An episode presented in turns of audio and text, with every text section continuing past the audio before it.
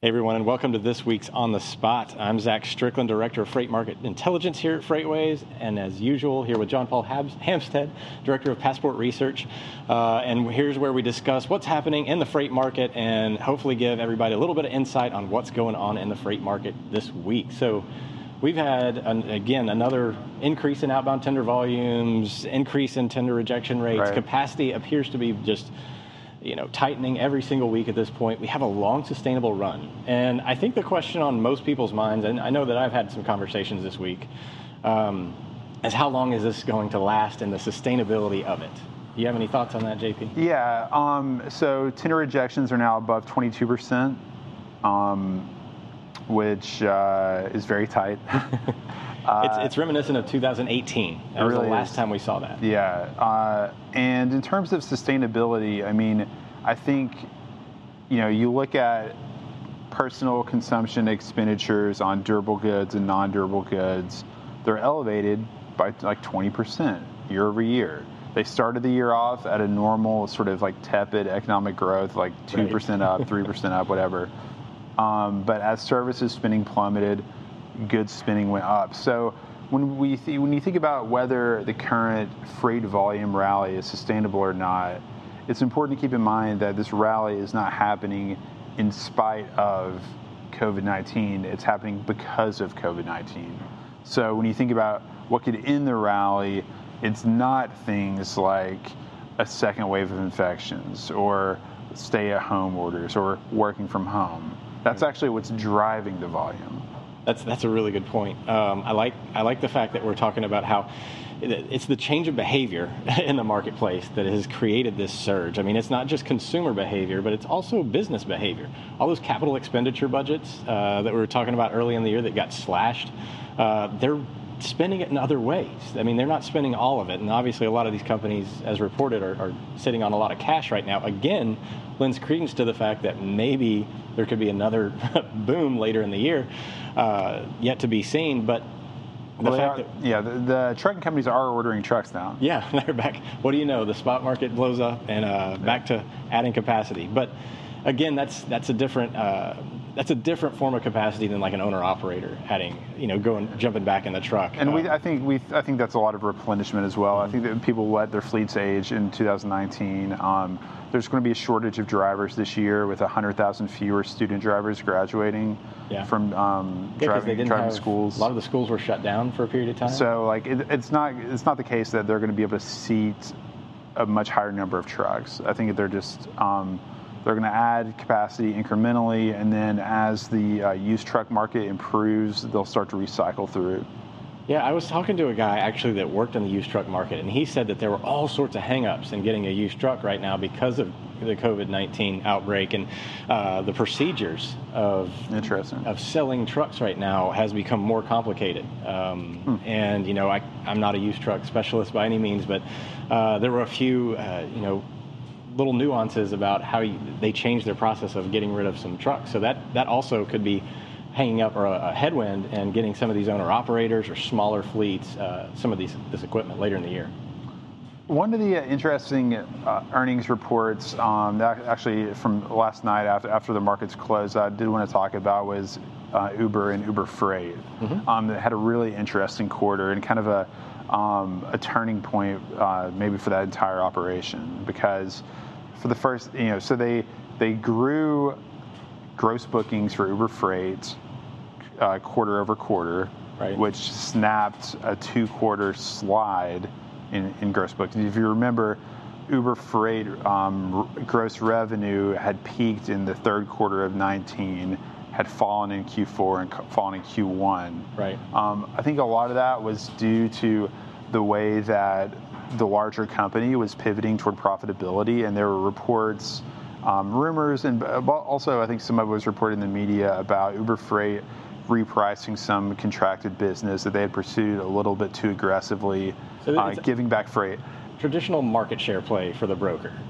Yeah, and basically then, pricing things really low so they can capture a bunch of the market as they're entering it. Right, and then they had to give some of it back, so gross revenue sort of falling. Mm-hmm. But when you look at Q2, for the first time, I think this is for the first time, they grew revenue sequentially while at the same time cutting EBITDA losses sequentially.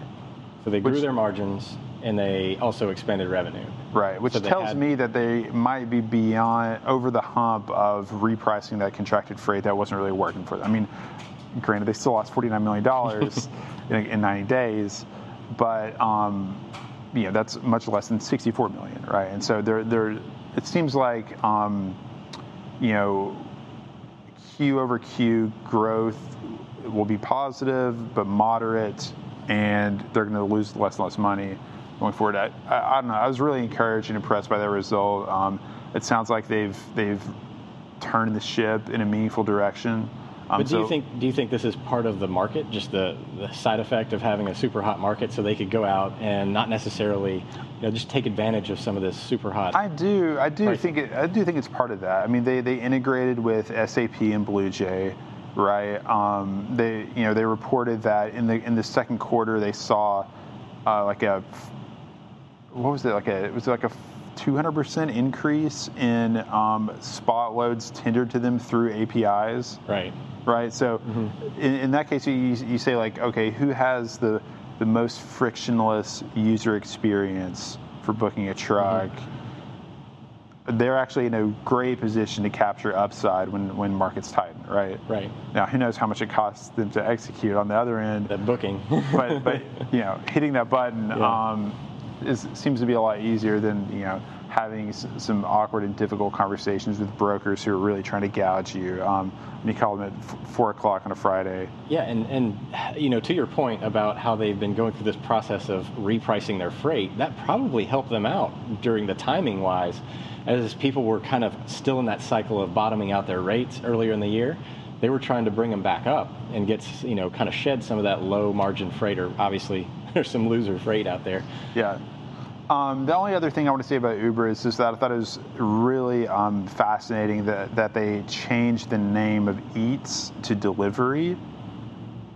Um, so they have rides, Right. delivery, freight, and other bets, which are like helicopters and bikes and like self-driving trucks. Prestige worldwide. Yeah, um, but but delivery is interesting. They're actually getting into parcel delivery. So there's they have a program called Uber Connect where someone can I could send you a package. Um, you know, it's like local distances, right? So like from like Red Bank to Ottawa, I could send you a package, and Uber can pick it up from my house and take it to you. They've already done like three million of those shipments. Um, I wouldn't be surprised if they got into like omni-channel fulfillment. That's Right. actually a fantastic like, idea. Like, like, like my CVS order, right? Yeah. I don't want to, you know, I'm trying to put my kid to bed or whatever. I don't, I can't go to CVS, but I need like ten things. Why can't I just get Uber to pick it up for me? yeah. Um, And a lot of people obviously needing, we're, we're switching from that DC style uh, supply chain to a fulfillment center. A lot of people getting these packages at home now. and they Um, already have a great driver network. They need um, different uh, sources of demand to get like asset Mm-hmm. utilization and, and keep these drivers like happy and paid and stuff. And I, I really think that you'll see deals um, coming out, um, sort of, you know, w- with uh, omni-channel fulfillment. It is an interesting addition to the gig uh, economy, if it, as it were. Uh, obviously, they've lost a lot of the uh, need for their rideshare programs. Yeah, and a lot of their drivers are um, making more on unemployment than they were driving cars. And so I don't know if you the last time you tried to book an Uber, me, it was the last weekend for me, and I had to like schedule it. And someone came up, and they're Wow. like, the woman was like, "Yeah, I'm like one of five people driving." Chattanooga."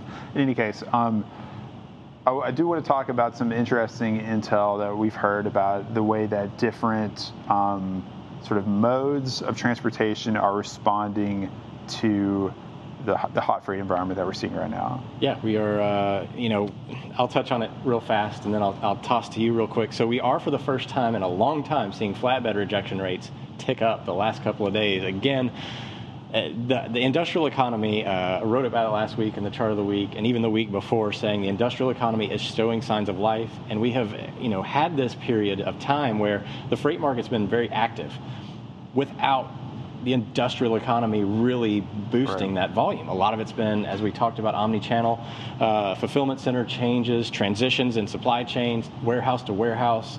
Um, all sorts of inventory management, but also just these change, the change of freight type, et cetera. I mean, it's it's been without all of these carloads and, and raw materials and parts that normally drive a lot of the freight market. The oil market's finally coming back. Yeah. Uh, again, a huge part of the, the industrial economy. So all these things line up to you know now with the flatbed rejection rate finally starting to tick up. It tells me that the industrial part of the economy is now going to add to the already tight environment. We've done a little bit of work on this, and the flatbed tender rejections are actually a really highly correlated predictor of industrial production.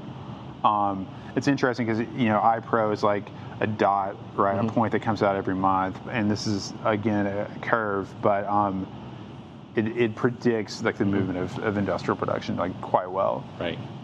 And uh, so, what are we also hearing? We, have heard some stuff about you know how some of these carriers are managing their business. Again, we talked about repricing contracts. Yeah. So um, the 3PLs, um, especially ones who um, source trucking capacity on the spot market, yeah. and therefore are very exposed to freight cycles, um, have been.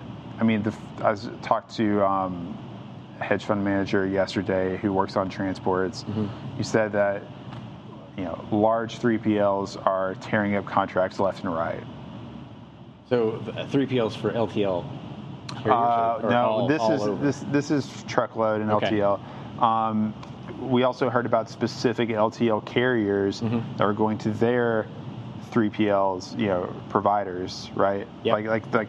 So if you imagine an LTL carrier the the LTL brokers that book their trucks, they're turning around saying um, the number we heard was they raised rates on their brokers by 21%, which is basically, to me, that signals we have enough freight now we can manage yields.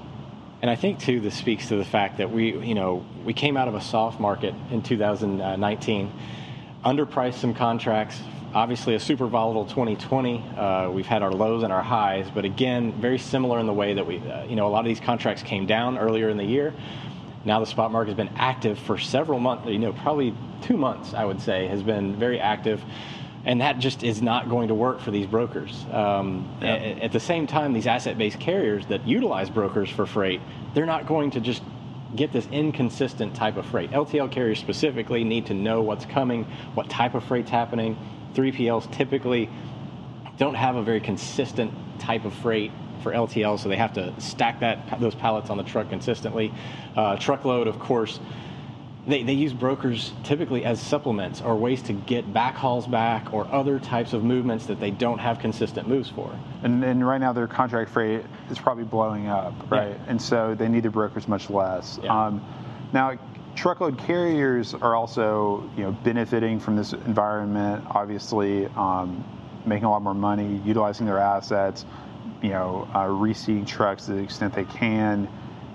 Um, we think it's going to be a little bit later until they uh, reprice contract freight, mm-hmm. simply because they they they, do, they can honor their commitments longer. They have much better cost control. Right. Right. Um, but we think that they may actually wait until around October. Well, they don't have to honor these contracts. They can hop into the spot market because their door's getting beaten down right now. Yeah. This is typically the other way around with the shippers. Right. Mm-hmm. so, you know, a lot of what we're hearing is that they're honoring sort of like their basic contractual commitments and rejecting mm-hmm. surge freight. Right. Um, but, you know, the thinking now is that carriers will wait until it's undeniable that they have pricing power right. in October and then they'll get returned to the shippers and ask for uh, yeah. rate increases. So we've got about a minute left. I'll chime in with my pricing guy hat real quick. Uh, you know, I think that we will see some rate increases this year. I think we are going to see this sustained uh, for a little bit longer. Uh, you know, moving into the third and fourth quarter when it is traditional bid season, but I don't think that we're going to see those 8 9% rate increases that we saw in 2017 18, simply because we don't have, I mean, there's still a lot of uncertainty in the environment. We don't have uh, a lot of that you know optimism about the future that we had back then. That makes sense. Yeah, I think I think I think uh, a long-term narrative is crucial for justifying like, okay, your rate should be higher for the next 12 months. Yeah, I think uh, back in 2018 there were two rate increase cycles even back then. So uh, it didn't work out great for the carriers as they pulled a lot of that back. Well, JP, uh, thank you as always. Uh, that wraps up our episode of On the Spot this week. And as usual, stay tuned to freightwaves.com and FreightWaves Live for any future freight market updates. Have a great week.